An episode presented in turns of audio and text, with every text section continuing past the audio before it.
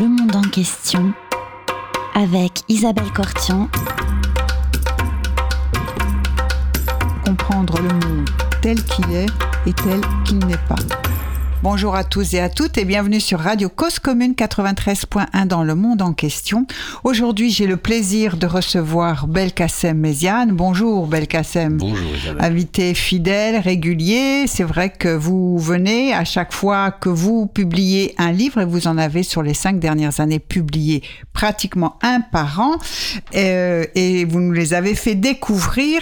Donc, je rappelle à nos auditeurs que vous avez publié euh, On the One l'histoire funk du funk en 100 albums, puis euh, sur le disco Night Fever 100 hits qui ont fait le disco, This is how we do it 40 ans de R&B en 100 albums et là vous venez juste de sortir un nouveau livre toujours aux éditions Le mot et le reste, un livre bien particulier Rhythm and Blues, Jump Blues, Doo-wop and Soul Music 100 hits de 1942 à 1965. Est-ce que, comment se place ce livre dans la suite des quatre volumes? C'est le dernier des livres que vous avez écrits, mais c'est peut-être celui qui nous permet de remonter aux origines? De toute cette musique et de reconnaître aussi la place énorme que euh, l'on doit euh, dans notre musique, dans nos diverses musiques d'aujourd'hui à la communauté noire américaine.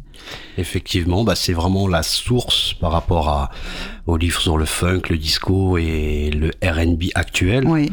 Euh, on parlera peut-être aussi de la petite confusion que font certains entre rhythm and blues et R&B, qui est la, la, la contraction. Et euh, parfois, on ne sait pas toujours exactement pourquoi on appelle ça du R&B actuel euh, par rapport au, au, au, au R&B originel. Mhm. Mais en tout cas, cette, euh, ce livre euh, me me tenait à cœur depuis longtemps parce que Oui. j'aime vraiment, enfin j'aime beaucoup le swing et le, le, le bebop, euh, c'est-à-dire le, le jazz des années 40, euh, 30, 40, et je j'ai toujours trouvé les, les liens entre justement euh, des artistes comme James Brown ou euh, Ray Charles et Ouais. euh, et des, des personnes comme euh, Lionel Hampton ou euh, ou d'autres qui ont qui ont fait du swing et, et les rapprochements, euh, je les ai acquis petit à petit en écoutant, en m'apercevant qu'il y avait les mêmes personnages dans dans le swing et dans les débuts du, du rhythm and blues.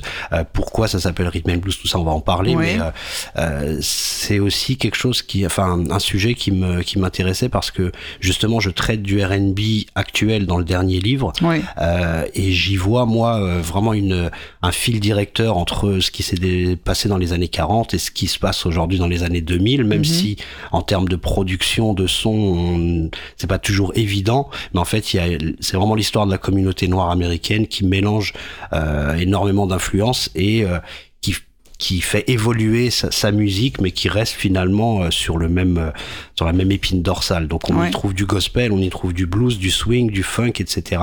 Et en fait, euh, euh, le R&B que je raconte dans ce livre et le R&B qui, est, qui, est- qui était raconté dans le, le livre précédent, Oui. pour moi c'est la même histoire. Oui. Après il y a, il y, a, y a débat, mais en tout cas on, a, on, a- on aura le temps peut-être d'en discuter. Ben, ou- oui, tout à fait.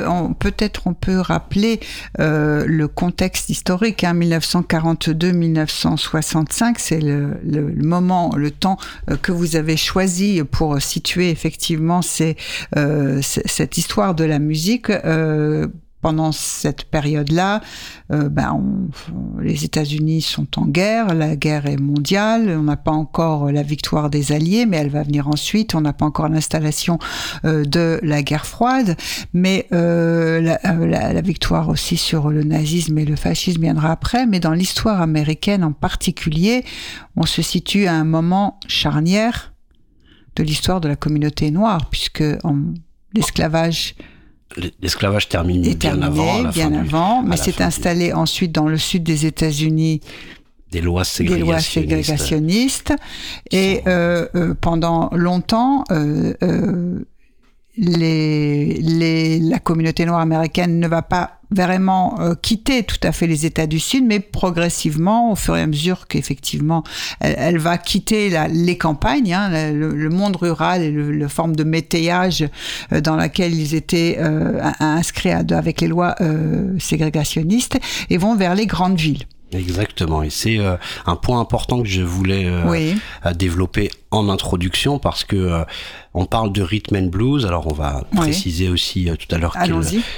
on- je vais commencer déjà par euh, expliquer euh, le, le, le, le fondement, c'est-à-dire qu'il y a une population dans le sud. Oui. Euh, le sud, c'est immense. Le- Les Oui. États-Unis, c'est c'est un, c'est un très grand pays, donc ça ne veut pas toujours dire grand-chose. Le sud, c'est-à-dire entre le Kansas et la Floride, il y, a, y a des milliers de kilomètres, mais dans le sud, il y a des musiques euh, qui sont jouées, qui, euh, euh, qui, voilà, il y a un, un, un background, comme on dit, euh, musical Oui. qui est à peu près euh, commun, mais avec beaucoup de disparités. Il y a des, il y a des régions où on joue euh, beaucoup plus de gospel, il y a des régions où on joue du, du, euh, du blues au piano, il y a des, des régions où on joue du blues à la guitare, etc. Mais en, en tout cas, toutes ces musiques euh, qui vont arriver en ville euh, vont se rencontrer et même si elles ont le même socle de base, Oui. elles- il y a quand même des disparités, quand même des choses qui sont assez différentes et avec euh, la modernisation euh, des techniques d'enregistrement, avec les studios qui sont à New York, Los Angeles, Mhm. Chicago, euh, la communauté euh, noire du Sud va développer euh, une nouvelle musique qui va être d'abord, on va, on va dire le swing, voilà pour être, pour être un peu rapide, dans les années 20-30 particulièrement et Oui. qui va se transformer euh, petit à petit dans les années 40 vers quelque chose qui s'appelle le jump blues. Mhm. Euh, le jump blues, c'est l'origine. Alors j'en parle énormément, ça prend euh, un tiers de, de mon livre puisque en fait c'est le, le, le terme qu'on utilisait euh, au tout début pour appeler euh, le ce, ce mélange entre le swing, Oui. le boogie woogie, qui est une musique euh, principalement pianistique, qu'on joue beaucoup au piano, avec des basses sautillantes. Donc, d'où le terme jump blues. Quand on entend euh, euh, les lignes, euh, même euh, même dans le rock and roll dans les années 50, on Tout va fait. entendre vraiment ce, ce ces, ces lignes de basse très imposantes, si on peut dire. Il y a la forme blues. Parce que dans, dans, dans le jazz, il y a énormément de formes musicales différentes, mais la forme blues, qui est une forme assez figée finalement de 12 mesures, qu'on va jouer de manière totalement différente selon les régions et selon euh, Mhm. euh, que ce soit rural ou, euh, ou urbain. Ce format blues va être prédominant dans chez certains orchestres de, de swing à l'époque, comme Lionel Hampton, Ouais. Lucky, Millinder, Erskine Hawkins, un monsieur qui s'appelle Louis Jordan qui n'avait pas un big band mais une Ouais. une un, un groupe un peu plus réduit de sept personnes on va Ouais. dire et donc petit à petit euh, il y a il y a pas une scission mais il y a il y a on va dire cette, ce petit courant du swing qui va émerger Ouais. qu'on va appeler le jump blues Ouais. Et euh, en 1942, le Billboard, le magazine Billboard, Ouais. qui est la référence en termes de classement, va décider, euh, alors qu'elle ne l'avait pas fait depuis depuis depuis le, le début du XXe siècle, de euh, consacrer une euh, un classement à l- aux, aux Une- disques les plus vendus dans la communauté noire, puisque Tout vous avez fait. parlé de la ségrégation. Tout on à sait- fait. on sait qu'il y a les quartiers blancs et les quartiers noirs, et les disques qu'on trouve dans les quartiers noirs ne sont pas les mêmes que euh, que dans les quartiers blancs, et puis dans les radios, etc. Ouais. C'est la même logique. Donc euh, euh, le Harlem Hit Parade Ouais. est le premier classement euh, qui est euh, édité par le par le magazine Billboard euh, et il est fait dans dans les dix je crois dans les dix magasins les plus importants de Harlem et puis ça va se généraliser au quartier noir ce qu'on Mhm. appelle les ghettos avec Mhm. des gros guillemets parce que ça veut dire beaucoup de choses ghetto Ouais. et, euh, et petit à petit, euh, alors au début, les, les Noirs américains achetaient aussi euh, euh, des disques de Paul Whiteman, qui est un, un- un grand chef d'orchestre blanc. Ouais. Mais petit à petit, en, en- enfin assez rapidement, même d'ailleurs en 45, il n'y a plus d'artistes noirs dans ce Harlem Hit Parade. D'accord. Euh, il n'y a plus d'artistes blancs, Blanc, excusez-moi. blanc, ouais. Excusez-moi. Il n'y a que des artistes noirs. Donc, euh, je vous ai cité Lionel Hampton, Lucky Millinder, Lionel Hampton, Joe Liggins, Roy, Roy Milton, des, des gens euh, dont on parle pas énormément. D'ailleurs, d'où ma. D'où euh, D'où l'envie aussi de faire parler, ce ouais. bouquin parce que c'est les gens pour moi qui sont très importants. Et euh, à partir de 45, le, le nom du, du- de ce classement va se changer en Race Records, donc les, les disques ratio. Mhm. Alors ça concerne en même temps les artistes et en même temps le public. Mhm. Euh, donc on appelle ça euh, les disques ratio. Voilà, donc ça, ouais. ça, ça parle de, de, de soi-même. C'est assez raciste forcément, Ouais. mais bon, c'est en, c'est en pleine, euh, en pleine ségrégation. Dans les années 40, il n'y avait pas encore eu les, les, les combats importants des, des, du début des années civique, 60. Oui. Et en 1949, un journaliste qui travaille au Billboard, qui s'appelle Jerry Wexler, qui est quelqu'un de très important puisqu'il va devenir ensuite euh, un producteur très et celui qui va euh, réellement lancer la carrière d'Aretha Franklin par exemple. Mhm. Mais pour l'instant, en 1949, il est journaliste et il va euh, créer le terme rhythm and blues puisque il avait remarqué que la plupart des disques, enfin une majorité des disques qui étaient achetés par le public noir de, de ces ghettos étaient des titres de blues, donc ces 12 mesures euh, saintes, si on peut dire, avec du rythme, c'est-à-dire avec euh, de la batterie, avec des cuivres. Euh, c'est donc ça se distingue un petit peu des blues ruraux où vous avez juste un, un guitariste avec euh, avec sa voix qui. donc pour ça que je disais les formes de blues sont assez variées, diverses. Et donc le terme est accepté par le Billboard et par l'ensemble de la communauté noire américaine qui va appeler sa musique rhythm and blues. Et euh, pour terminer, parce qu'on va quand même écouter de la musique, pour terminer ce, ce, petit propos, euh, pré, ce petit préambule, on, le, le, terme rhythm and blues, qui va devenir aussi R&B, voilà, on va l'appeler R&B dès, dès, les années 50, va perdurer puisque euh, la soul music de Motown va, va toujours être euh, qualifié de R&B, le funk un petit peu plus tard, même le disco. Il y a des artistes, on avait fait l'émission sur le disco, il est des, des grands producteurs, deux même, deux même, deux même exactement, exactement. Et euh, le, les, les, un des enfin des producteurs les plus importants, Kenny Gamble avait dit on fait du R&B, c'est pas du disco, on fait du R&B. Bon, euh, et donc euh, et cette euh, cette appellation va perdurer jusqu'aux années 90 où on mhm. va reprendre, réutiliser ce terme R&B pour les musiques urbaines qui vont concerner Babyface, Beyoncé et puis tout ce dont on mhm. avait parlé aussi ici. Donc le terme R&B, c'est pour ça que je disais tout à l'heure, il est un peu particulier, mais on va dissocier rhythm and blues et R&B pour vraiment comprendre. Pour euh, comprendre l'histoire, le cheminement et remonter un petit peu aux origines de cette musique qui euh, a connu un développement extraordinaire et qui a dépassé aussi le cadre euh, racial que vous rappelez euh, au, début et le contexte effectivement de, de la ségrégation et de, de, un hit parade pour noir, un hit parade pour blanc euh, que vous avez tout à fait rappelé dans, dans en, plus ou moins encore en vigueur aujourd'hui aux États-Unis. C'est-à-dire que vraiment, il faut vraiment comprendre que la ségrégation est a été tellement lourde que dans les esprits, euh, aujourd'hui encore, on, on, fait vraiment encore des séparations entre pop et R&B, même si bien sûr euh, il y a eu des évolutions, mais c'est quand même encore très marqué. La pop, c'est plus blanc. Exactement. Et euh, R&B, c'est euh, voilà, d'accord. Mais ce qu'il y a d'aussi euh, extrêmement intéressant, c'est de de, de, de, de, montrer à travers la musique, effectivement, comment l'histoire de la société, l'histoire d'un pays s'inscrit et, comment la, la, la, culture nous aide à comprendre, effectivement, euh, aussi l'histoire et, et, enrichit notre perception du monde. Mais ce qui a de, de, de très important aussi, que vous dites, c'est que chaque région, enfin c'est pas de la musique noire, mais que chaque région a aussi sa particularité. Bien sûr. Voilà.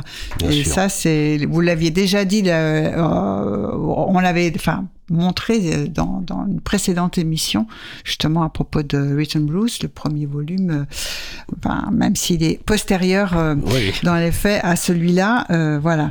Alors, ben, on va commencer quand même à faire écouter un certain nombre de de de d'air, de, de musique, de de, de hit euh, à nos auditeurs et à nos auditrices. Et on commence par, ben, vous avez justement commencé par évoquer son nom tout à l'heure, Louis euh, Jordan. Louis Jordan. Euh, Caldonia, qu'est-ce qui se passe quand il fait ce, ce, ce quand il produit ce titre. ce titre?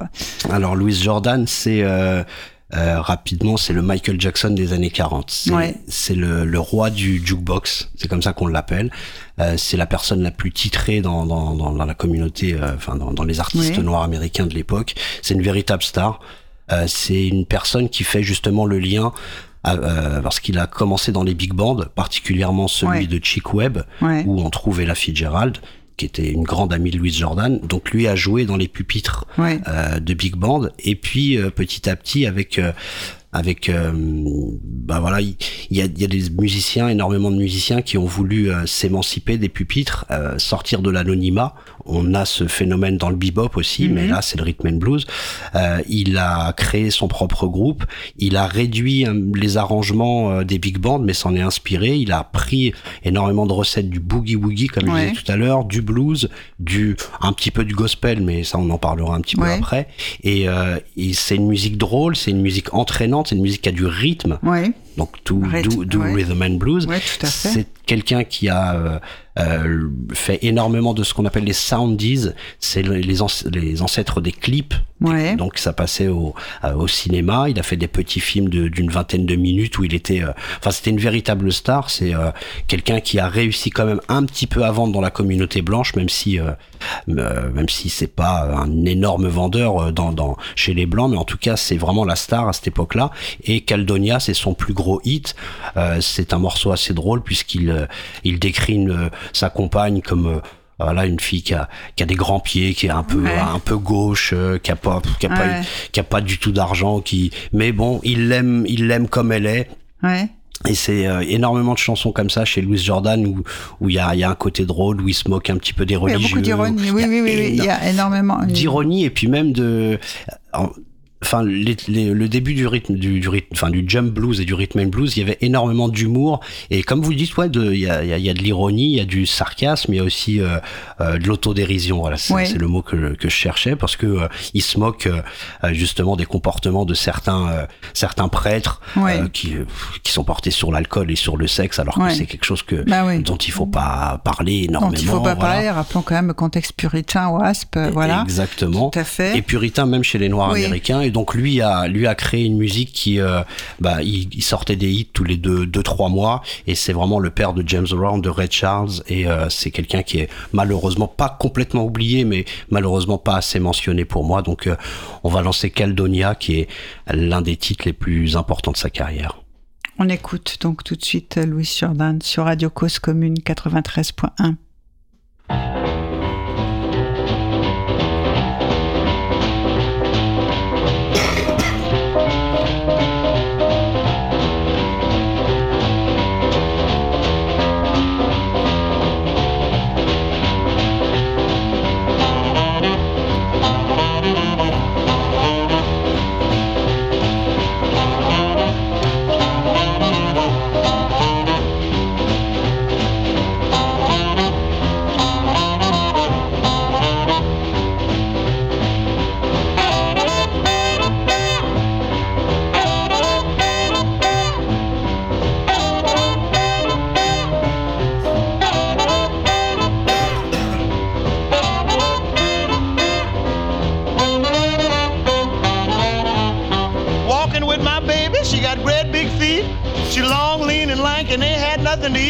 she's my baby, and I love her just the same. Crazy about that woman, cause Caledonia is her name. Caledonia! Caledonia! What make your big head so hot? Mom, I love you,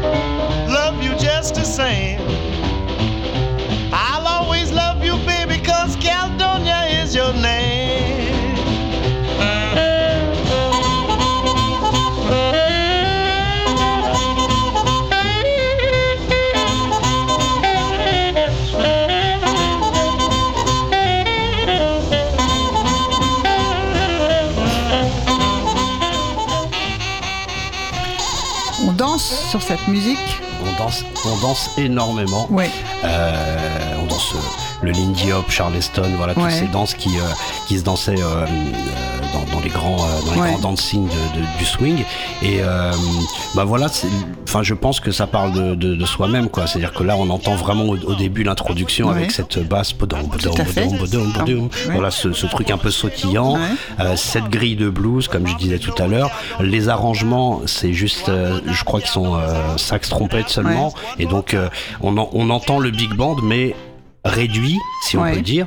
Il y a des phases où euh, justement il, il s'appuie seulement sur le rythme, on entend sa voix, euh, euh, enfin son sa, sa diction, Ouais. on, on sent l'humour quand même qu'il y a Tout à fait, derrière. parce que c'est presque parlé euh, aussi. Exact, Voilà. Exactement, il y a un côté un peu un peu rap même Oui, carrément. oui, tout à fait. Euh, et puis euh, bah voilà, c'est c'est vraiment le démarrage, euh, et puis c'est le démarrage de la musique commerciale. Euh, J'ai pas forcément choisi de morceaux pour illustrer ça, mais c'est aussi un moment où les où les grandes compagnies euh, Columbia euh, euh, et, et, RCA Victor, voilà, c'est les grosses compagnies nationales, ne s'intéressent pas forcément à ce format. Mhm. Et ça, c'est très très très important aussi de le dire, c'est que ces, ces musiques-là, même si lui était sur une grosse compagnie parce que c'était un gros vendeur, tous ceux qui vont faire cette musique-là à cette époque-là vont être surtout pris en charge par des petits labels indépendants parce que parce que voilà, les grandes compagnies ne voulaient pas forcément s'occuper de ça, ce qui a été leur erreur puisque à partir de 49, il y a quasiment aucune grande compagnie qui euh, euh, qui, qui, figure dans le dans le dans, dans le top rhythm and blues. Donc euh, donc ça a été une erreur pour eux, comme bah comme au début pour le hip hop. C'est ah quasiment la même histoire. Tout à fait, histoire qui se répète. Et alors on rappelle hein, donc que c'est le, le, roi du jukebox et le grand Louis Jordan, ce que vous dites l'ancêtre en quelque sorte ou celui qui sans lequel on ne comprend pas. on ne peut pas comprendre James, James, James Brown, a repris Charles. James, Brown a, dû reprendre 5 ou 6 titres de, Louis Jordan. Euh, Ray Charles aussi, Let the Good Times Roll. En plus, ça fait très familier parce qu'on pense davantage à, James Brown ou, Ray Charles qu'à Louis Jordan, effectivement. Donc bah, c'était bien de rappeler euh, l'importance euh, de cette figure, de cette star, comme vous l'avez nommé, Louis Jordan. Et alors, on va continuer hein, dans notre euh, petit voyage que vous nous avez préparé en musique avec cette fois euh, Sister Rosetta. Sister Rosetta, euh, qui est en couverture de, du dernier magazine de Soulbag. On a un ah. magazine euh, qui m'est qui m'est cher et il y a un bah dossier il y a un dossier sur elle parce que je crois que c'est les 100 ans de sa naissance, oui c'est ça. Et en fait c'est une euh, pionnière incroyable. Euh, c'est une des premières des premières guitaristes à utiliser l'électricité.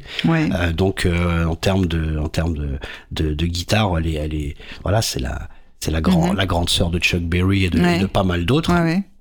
Mais elle a surtout, euh, en tout cas sur l'illustration d'aujourd'hui, c'est plutôt pour euh, parler des rapprochements entre la musique du diable et la musique de Dieu, c'est-à-dire le blues et le gospel. Et elle, elle a été, euh, on, mentionne souvent Ray Charles comme étant euh, l'un des premiers à avoir fait des, des rapprochements entre ces deux musiques, mais euh, Sister Rosetta Tharpe et, bien, bien sûr d'autres, hein, mais elle a été très importante et elle a réussi à, à, à avoir des, des, des, hits, des numéros 1, dont celui que, que j'ai amené Up Above My Head.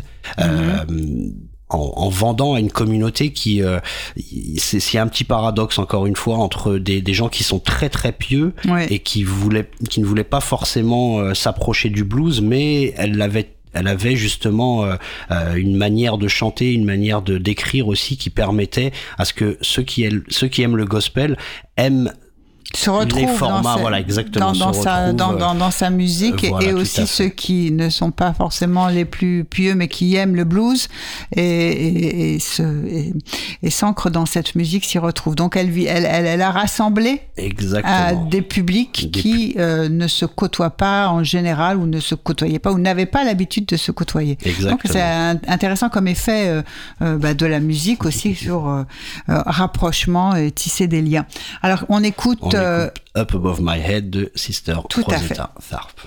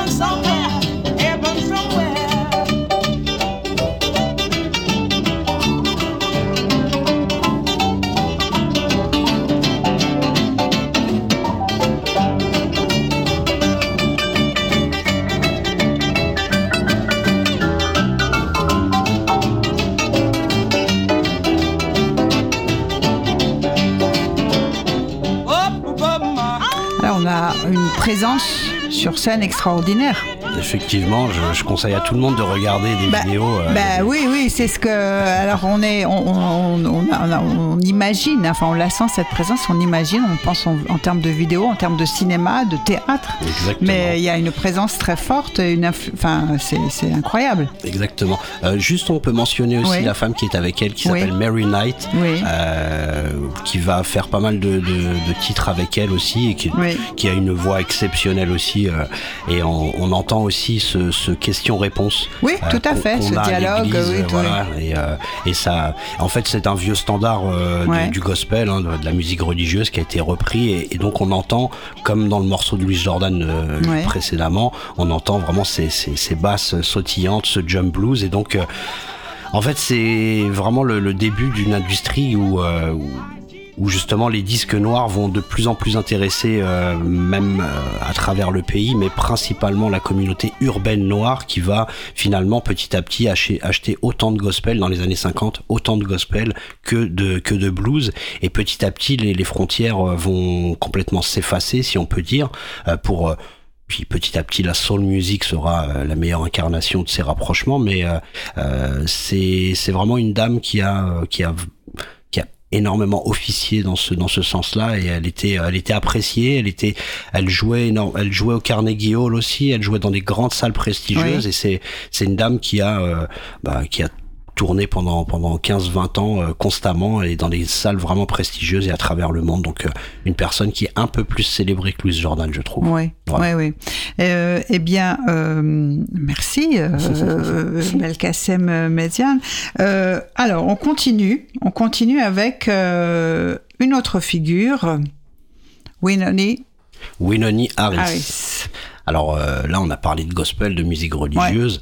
Là, on va parler du, euh, bah, du, du, du spécialiste des chansons grivoises. C'est un monsieur Ouais. qui, euh, alors c'est c'est ce qu'on ce qu'on appelle un blues shouter. Un blues shouter, shout, ça veut dire euh, crier, et c'est vraiment quelqu'un qui a, qui a une grosse, enfin, une, une voix très puissante. Les, le, les blues shouters connus sont Jimmy Rushing ou euh, Big Joe Turner aussi, qui Ouais. sont euh, mentionnés pas mal dans ce, dans ce livre. tout à fait. Et Winoni Harris, c'est quelqu'un qui a aussi commencé avec euh, le, le big band de Lucky Millinder, qui est un big band très important dans cette histoire.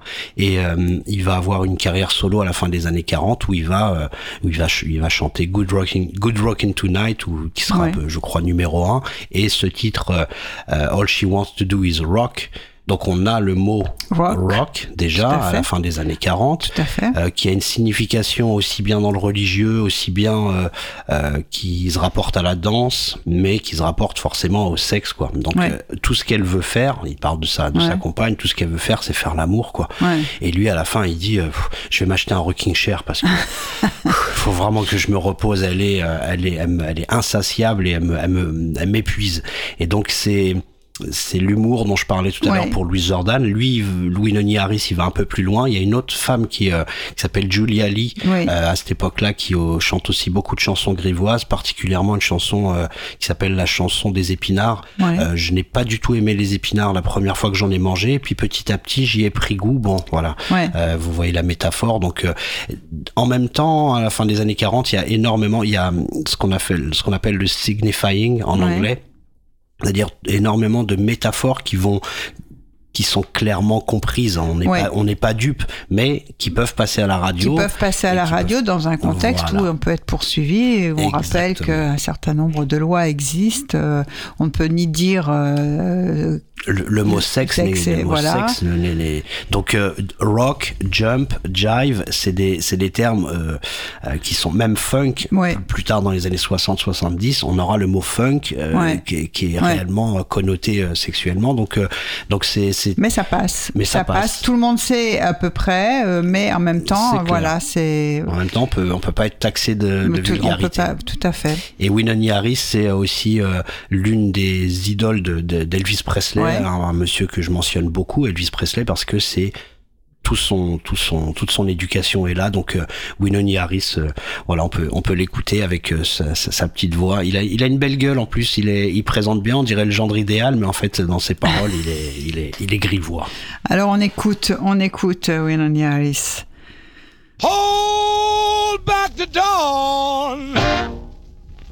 Stop all the clocks. I just got the news that my baby wants to rock.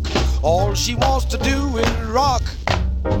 All she wants to do is rock. All she wants to do is rock. Rock and roll all night long.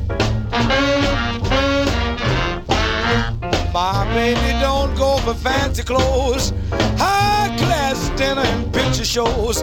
All she wants to do is stay at home and huckle buck with daddy all night long. All she wants to do is rock. All she wants to do is rock. All she wants to do is rock. Rock and roll all night long. She doesn't like ride on airplanes. Never trip on a streamlined train. When it comes to loving, she knows what it's all about. And the way she huckle bucks knocks me out. All she wants to do is rock. All she wants to do is rock. Rock, rock. All she wants to do is rock rock. Rock and roll all night long. Vous êtes sur Radio Cause Commune 93.1 dans le monde en question. Nous recevons Belkacem Méziane qui vient de publier Rhythm and Blues, euh, euh, une anthologie documentée des origines du Rhythm and Blues à ses évolutions les plus prometteuses. On est entre 1942 et 1965. On vient d'entendre Winona Harris, sa chanson grivoise.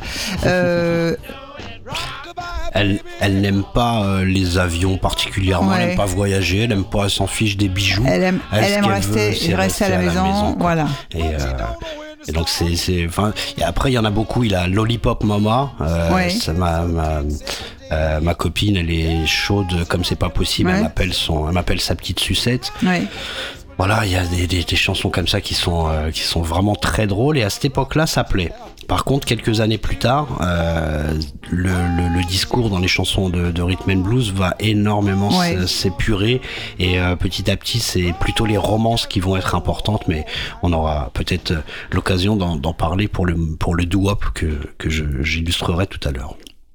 D'accord. Et alors là, on va continuer à rester quand même dans ce début de ces années, euh, toujours dans les années 40, Euh, 40, 50, Oui, 40-50, au début, 50, début des voilà. années 50. avec euh, Lloyd Price. Lloyd Price, euh, Cloudy, Miss Cloudy. Oui.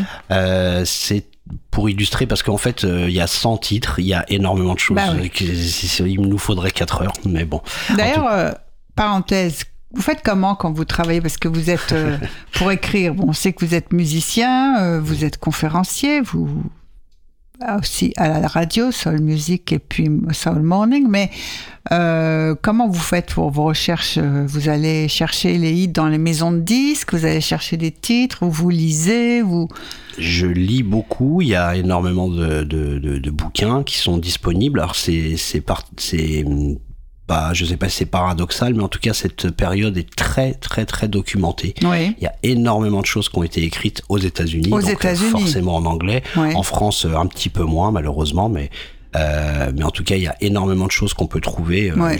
jusqu'à l'histoire des hits en eux-mêmes, Ouais. la manière dont ça a été fait. Donc euh, c'est quelque chose qui est assez bien documenté finalement. Donc j'ai pas. Et c'est documenté récemment ou c'est ah, déjà à l'époque on a commencé à écrire sur... euh, On a déjà commencé à écrire à partir de- de- des années, oui, des années 50-60, D'accord. mais depuis depuis le, le début des années 2000, il y a énormément de biographies, d'autobiographies, pas pas d'autobiographies, de biographies qui sont sorties, euh, même. euh, en termes de disques aussi, c'est-à-dire que tout ce qui était en 45 tours, qui est devenu complètement introuvable Ouais. euh, dans les années 80-90, c'est ressorti en par le biais des coffrets, euh, Ouais. c'est-à-dire les gros labels qui rachètent Mhm. des catalogues de petits labels indépendants justement qui avaient disparu. Oui. Euh, et donc euh, il y a énormément de rééditions, donc Mhm. euh, avec des livrets, des livrets assez bien documentés aussi, euh, écrits par des journalistes.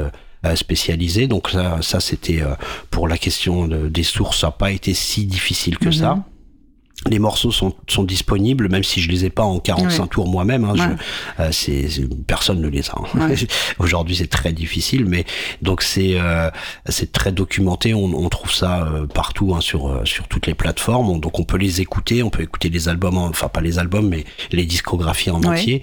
Et moi, j'ai choisi, euh, comme à chaque chaque livre, de parler de justement de, de la plus grande diversité Euh, en tout cas de parler de groupes vocaux, de, de femmes, de femmes, de, de- des rapprochements entre le gospel et le blues, de, de choses qui sont un peu plus obscures mais qui ont marqué aussi cette- ces époques.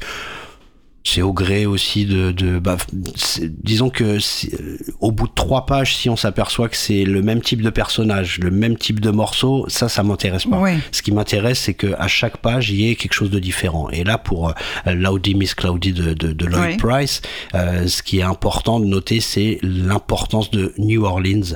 Euh, de la Nouvelle-Orléans Ouais. dans cette histoire puisque euh, dès la fin des années 40 avec un monsieur qui s'appelle Roy Brown, euh, Paul Gayton aussi qui est Mhm. très important, Dave Bartholomew, Fats Domino, Mhm. et puis petit à petit, même même Red ou euh, Little Richard viendront à, New Orleans pour enregistrer. Et c'est une ville qui a été euh, euh, investie, si on peut dire, par des labels qui venaient de Los Angeles, euh, de New York, d'un peu partout, parce que la musique de la Nouvelle-Orléans, depuis les- depuis la jeunesse du jazz, est très très très important mélange euh, mélange énormément de choses. Et Lloyd Price est un des pro- un des premiers un des plus gros euh, hits enfin en tout cas le, Loudy Miss Cloudy un, des plus gros hits du début des années 50 et qui va vraiment euh, faire briller euh, la Nouvelle-Orléans à travers le pays. Et puis euh, bah voilà il y a un monsieur qui est très important là, dans cette histoire c'est Cosimo Matassa.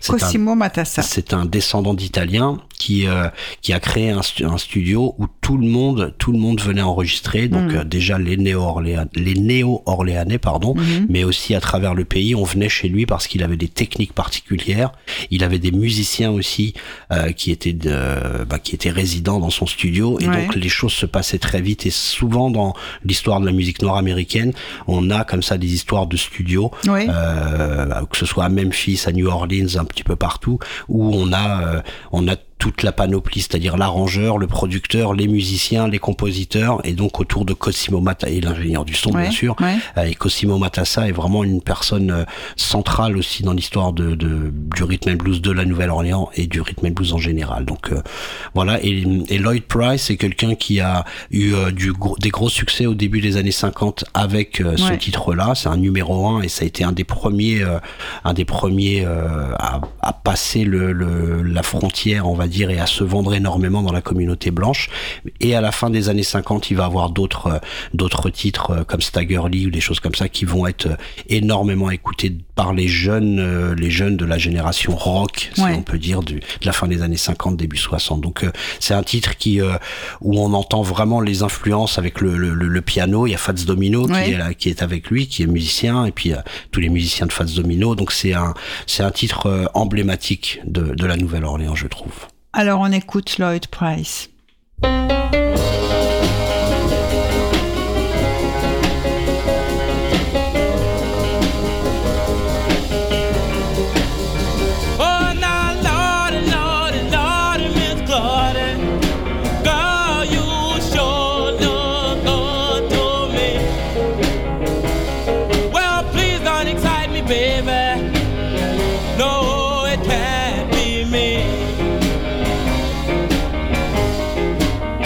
Because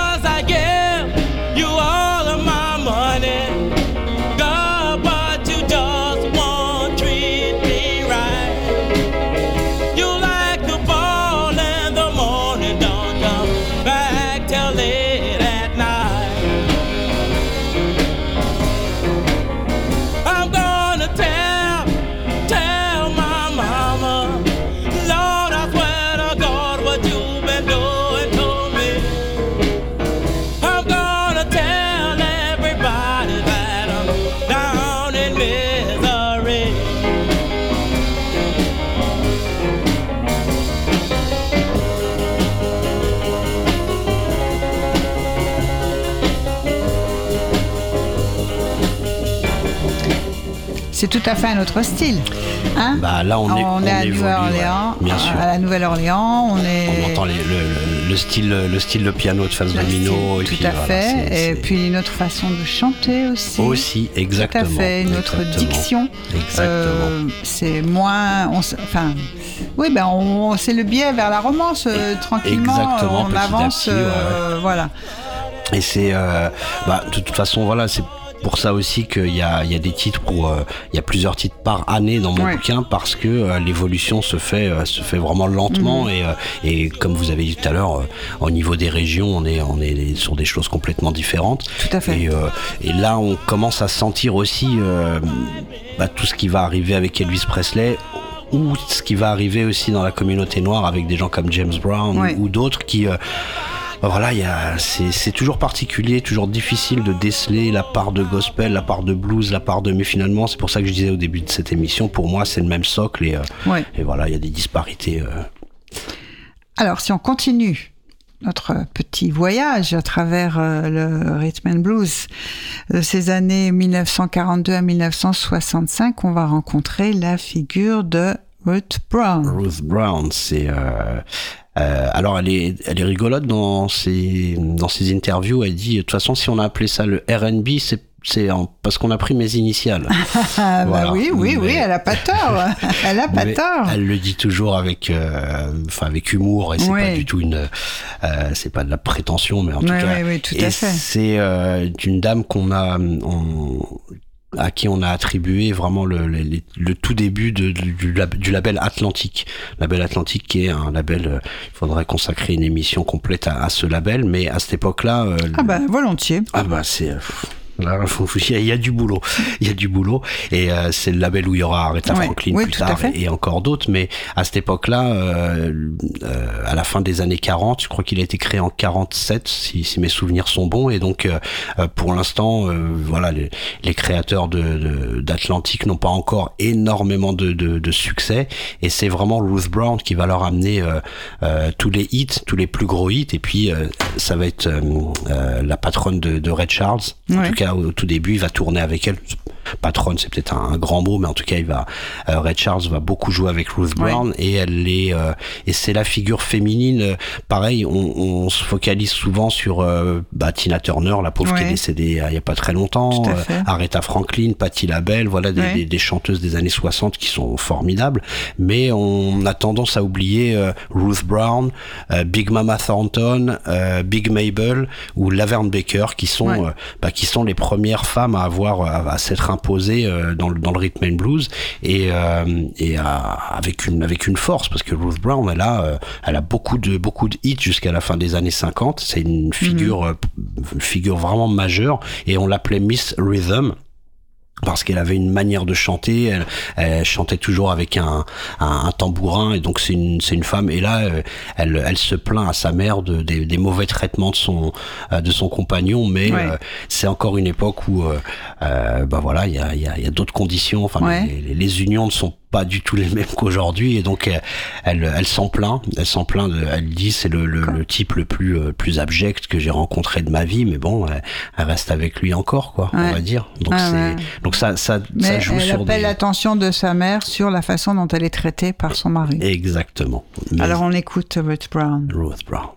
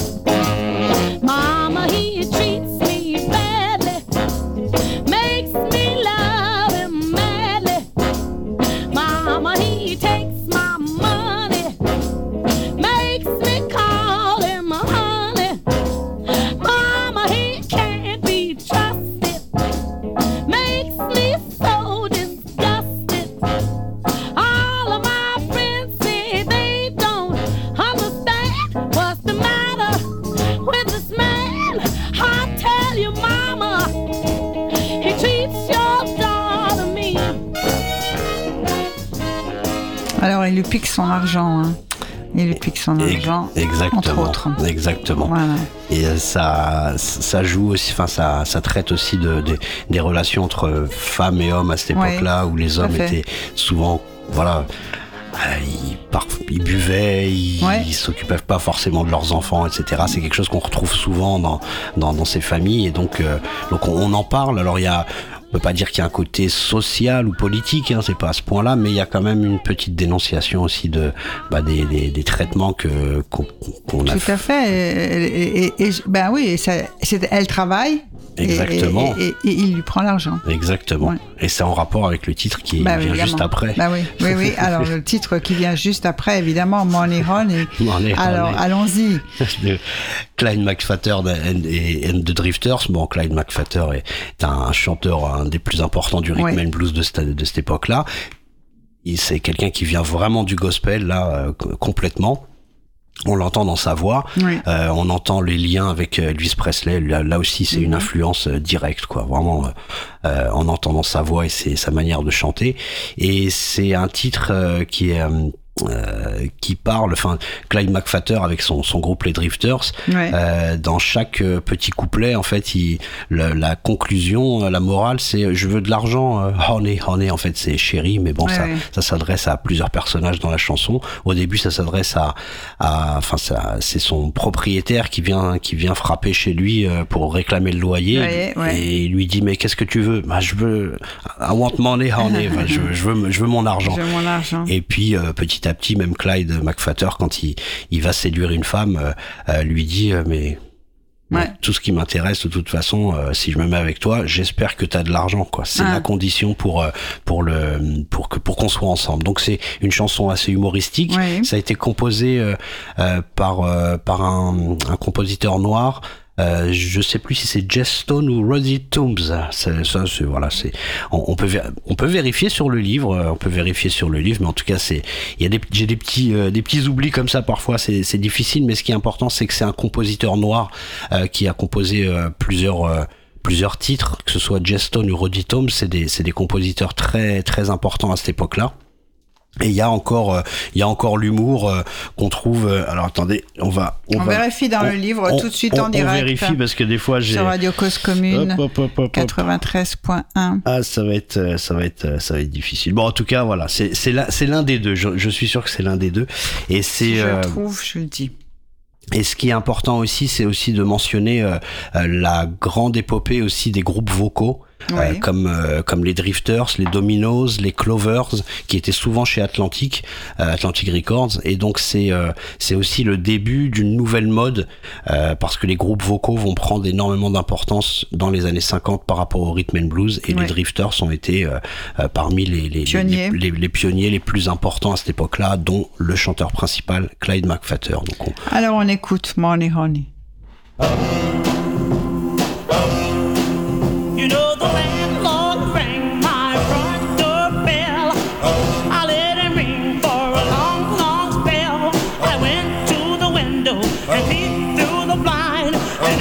Him to tell me what was on his mind. He said, "What honey? Yes,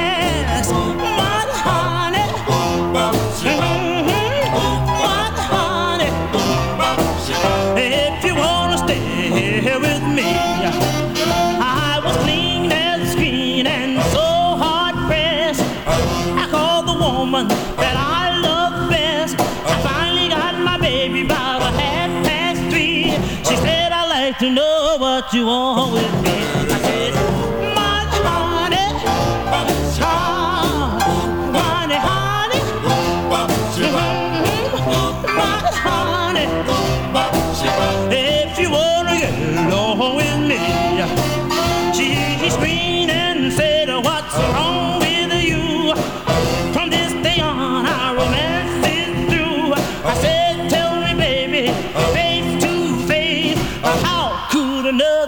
Another man take my place? She said, Money,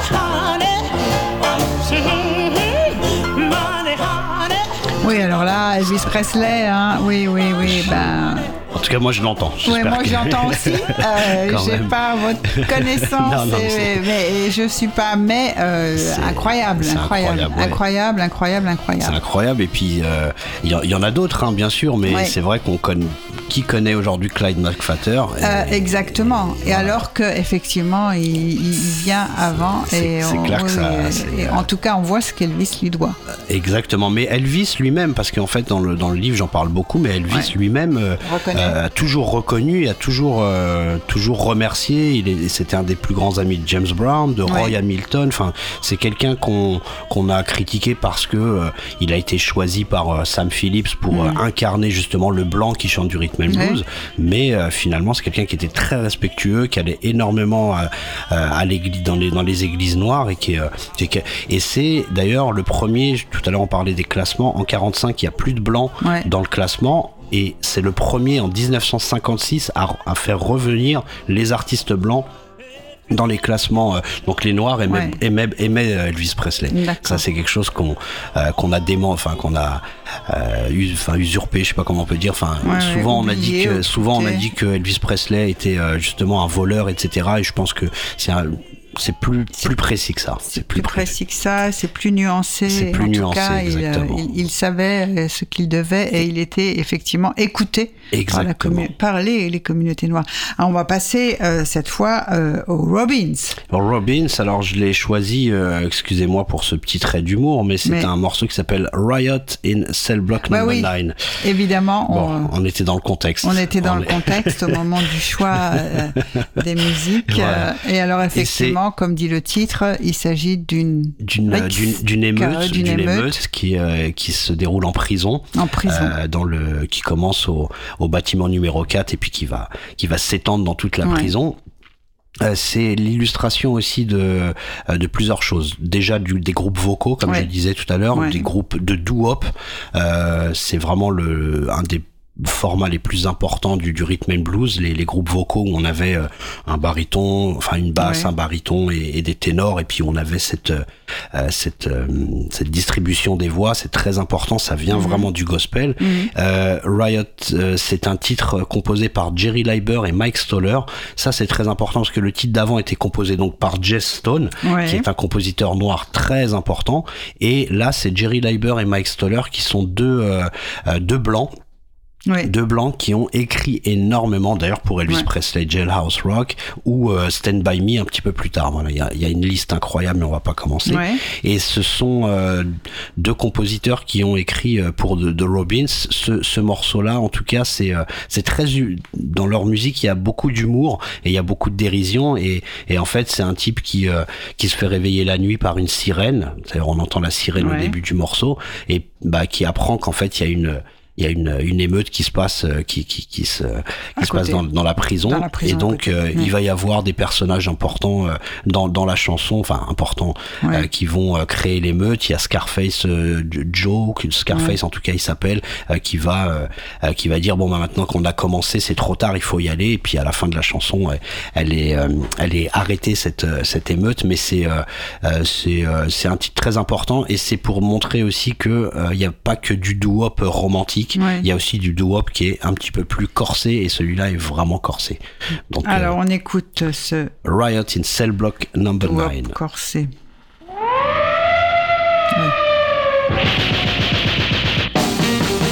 On July the 2nd, 1953, I was serving time for armed robbery. At four o'clock in the morning, I was sleeping in my cell. I heard a whistle blow, then I heard somebody yell. The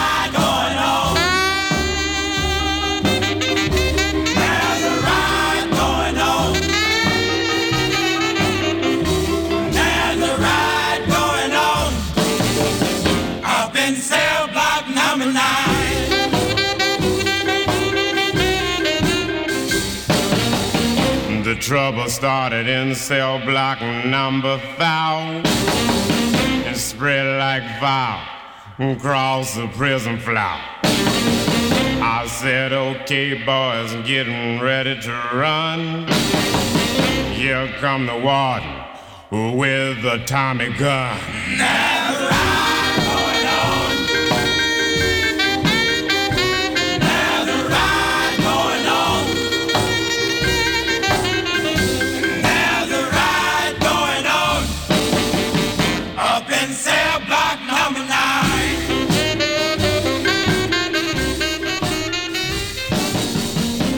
directeur qui arrive avec une, une mitraillette, Une un Tommy gun, Un Tommy gun, on appelle ça. Et euh, il les menace, il leur dit euh, si vous si vous rentrez pas tout de suite dans votre dans vos cellules, euh, votre peine sera euh, vous, vous prendrez perpète comme on dit, Ouais, comme ouais, on dit rapidement.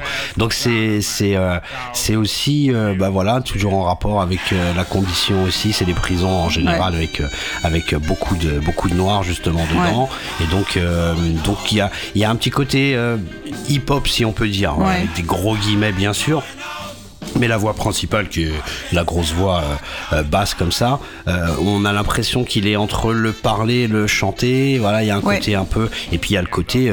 euh, ce qui est important aussi, c'est qu'on on a l'impression que les ghettos sont vraiment pas, pas nés dans les années 90, mais la violence des ghettos avec le hip-hop, etc. Alors qu'à cette époque-là, c'est la même chose. Quoi. Tous les jeunes de cette époque-là Voilà. sont D'ailleurs, la- chanson commence par, on était en 1953. Exactement. Hein, donc voilà, donc en 53, il y a les mêmes conditions. Bien sûr qu'il y a, euh, a pas euh, autant d'armes euh, forcément que dans les années 90 Oui, ou peut-être 2000, pas autant mais de gens dans les prisons aussi, parce que exactement. mais, mais mais il y a quand même une criminalité immense euh, et c'est euh, en rapport aussi avec ce qu'on disait au début, c'est-à-dire que les populations rurales qui partent, qui euh, elles ont plus l'habitude de travailler au champ, d'aller à l'église, d'avoir des traditions familiales, quand elles arrivent en ville, la drogue, la prostitution, le crime, ça va. Ouais. Donc les ghettos ont été euh, ont été durs dès le départ et, Ouais. et, et ça, ça en est une bonne illustration, je trouve.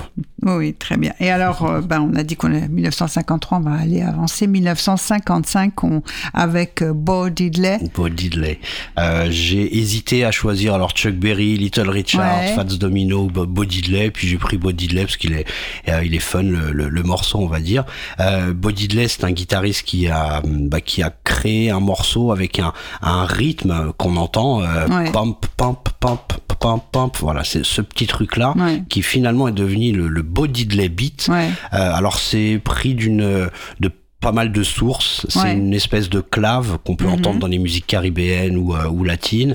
Euh, c'est voilà, c'est un rythme qu'il a qu'il a utilisé sur sa sur sa guitare avec des maracas derrière, chose assez Ouais. euh, assez rare à Tout cette époque-là.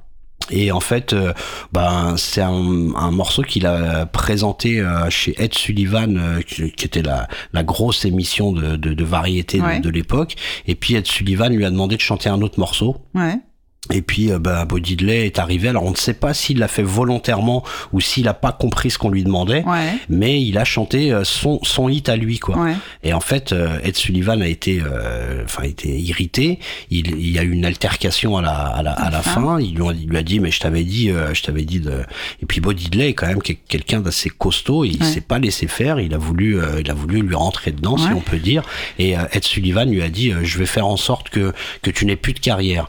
Puis finalement, bah, ça a été un gros hit par euh, un gros hit et c'est l'un des, euh, si je parlais de Chuck Berry ou Little Richard, c'est un des premiers personnages euh, noirs à, à, à rentrer dans dans, dans l'univers des, des jeunes et du rock, rockabilly, rock and roll euh, des années 50 et sont sont vraiment avec ces personnages là que le euh, que la jeunesse américaine, noire américaine, va avouer son amour pour le rhythm and blues parce que ça faisait un moment qu'il, euh, que les, les jeunes écoutaient ça en, de manière clandestine. Clandestine. Voilà, parce que leurs parents euh, considéraient le rhythm and blues comme de la musique euh, centrée sur l'alcool, le sexe et la débauche. Ouais. Donc les jeunes pouvaient pas forcément écouter ça, euh, au- à, le dire à leurs parents. Ouais. Et là, en 55, avec l'apparition de films sur le rock and roll, la- sur le rockabilly, en fait, c'est le c'est le rock and roll et le rockabilly Ouais. qui ont démocratisé finalement le rhythm and blues, qui était à l'origine, euh, bah, qui est la source de, de ce qu'on appelle le rock and roll. Donc c'est c'est euh, c'est Ouais. tout un processus, mais en tout cas, Bo Diddley en a bien profité à ce moment-là, et c'est devenu l'une des figures euh, importantes des Rolling Stones, de, des- des Who, des Yardbirds, euh, voilà tous les groupes anglais ou américains de rock dans les années 50 et 60. On écoute Bo Diddley.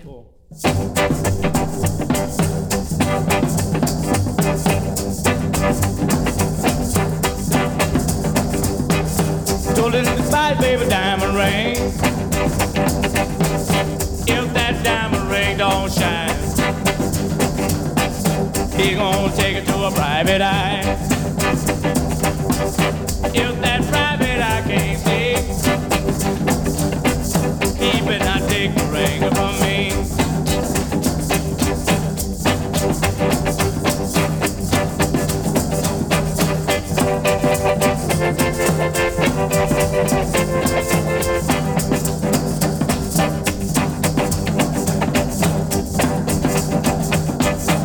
Dearly called her nanny gold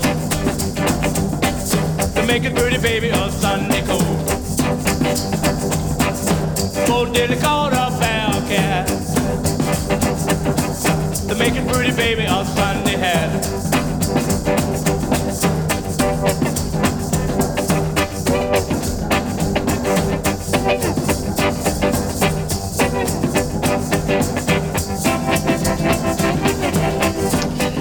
Cause Commune 93.1 dans le monde en question, nous recevons euh, Belkacem Méziane et évidemment nous venons d'entendre ce que vous avez appelé Beau Diddley Euh, Beat. euh, euh, et on comprend bien effectivement ce rythme tout à fait particulier dont il est. Qu'on euh, entend chez George Michael, par oui, exemple, sur. Face. Ouais, ouais. Bien plus tard, 30 ans après, Ouais. Face, il est composé là-dessus. Enfin, il Tout est à fait. voilà.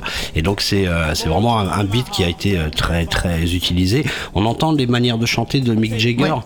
Mick Jagger. Enfin, si on entend bien l'oreille, on, entend- on entend un petit peu ses inflexions de voix. Enfin, c'est et Bo Diddley est quelqu'un qui a, qui a qui a joué jusqu'aux années 70-80 avec euh, grand succès. Qui je sais plus à quel moment il est décédé, mais en tout cas, il a eu euh, il a eu beaucoup beaucoup beaucoup de succès, ce monsieur. Et alors Bill Doggett maintenant. Alors Que Bill dire de Bill c'est je l'ai choisi pour illustrer, euh, enfin pour euh, pa- parler des morceaux instrumentaux, Oui. parce que euh, le format instrumental était très important dans les Oui. années 40 et 50.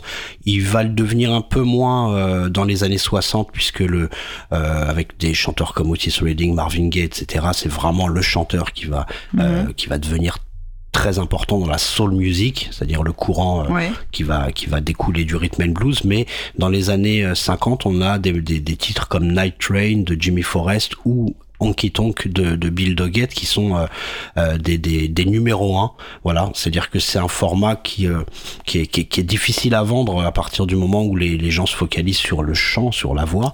Et à cette époque là bah, Bill Doggett est un des premiers euh, c'est un grand pianiste et Ouais. c'est un des premiers à utiliser l'orgue euh, l'orgue à monde qui rentre euh, alors on l'entend pas dans, forcément dans ce dans ce dans ce titre. Il joue de l'orgue à monde mais il joue que les basses.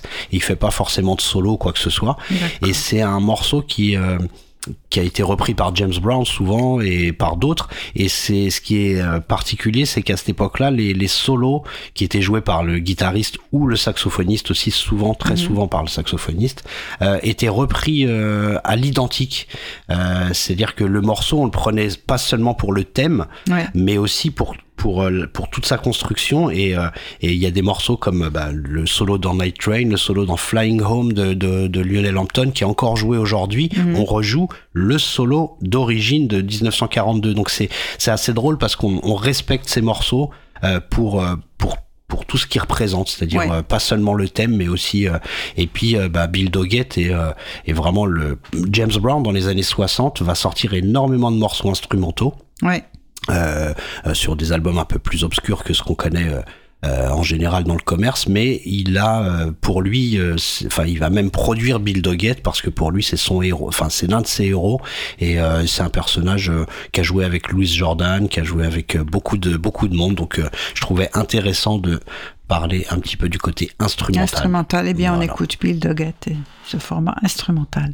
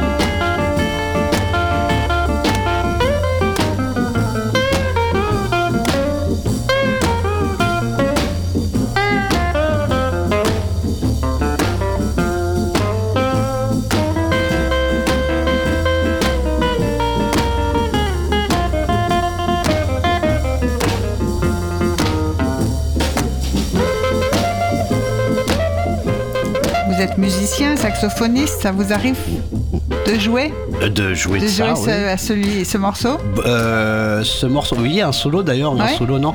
Euh, celui dont je parlais tout à l'heure, Night Train Ouais. de Jimmy Forrest, c'est un titre que, Ouais. que, que j'aime beaucoup et que je joue euh, particulièrement à la maison parce que je me, enfin, il y a beaucoup de moins de groupes de rhythm and blues, c'est-à-dire que euh, euh, j'ai conscience que cette musique-là ne- n'est plus euh, est difficile à écouter pour certains parce qu'il faut, euh, voilà, il faut, enfin, c'est des formats anciens Ouais. quoi. Donc Ouais. c'est pas tout, c'est créer un groupe de rhythm and blues aujourd'hui, c'est un peu audacieux, mais en tout cas, j'aime- j'aimerais, j'aimerais, j'aimerais particulièrement. D'accord, on verra, on verra. Et alors évidemment notre émission Belkacem Médiane, elle va toucher à sa fin, mais on va se quitter quand même avec un dernier, dernier, dernier, dernier morceau.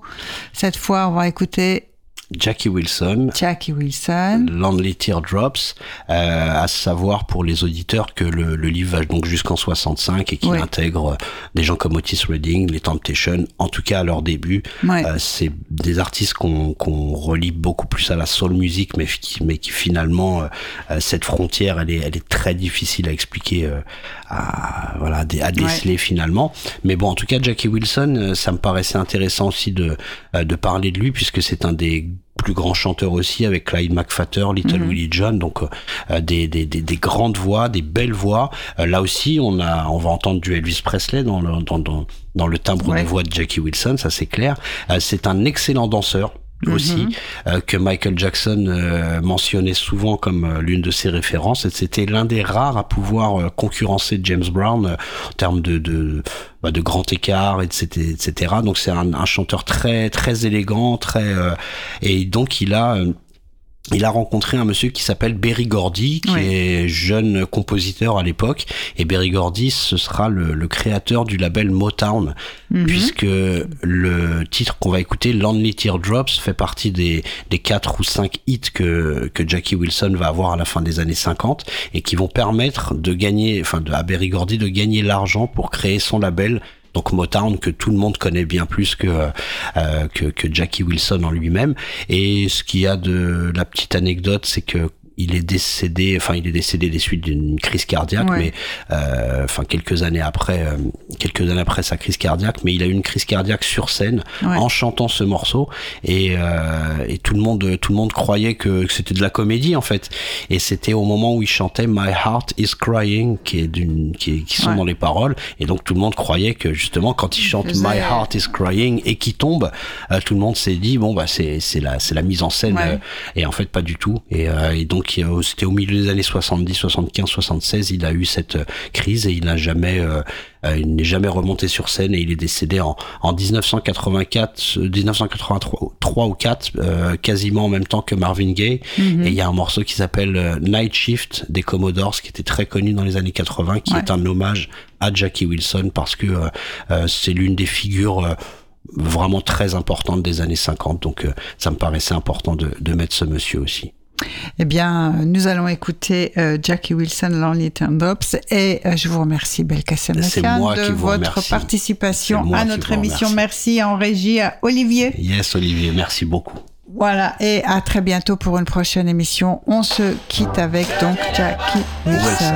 Merci beaucoup. Très bel été. Merci.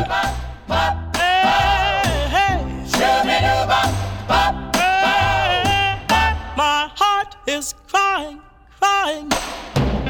Lonely teardrops.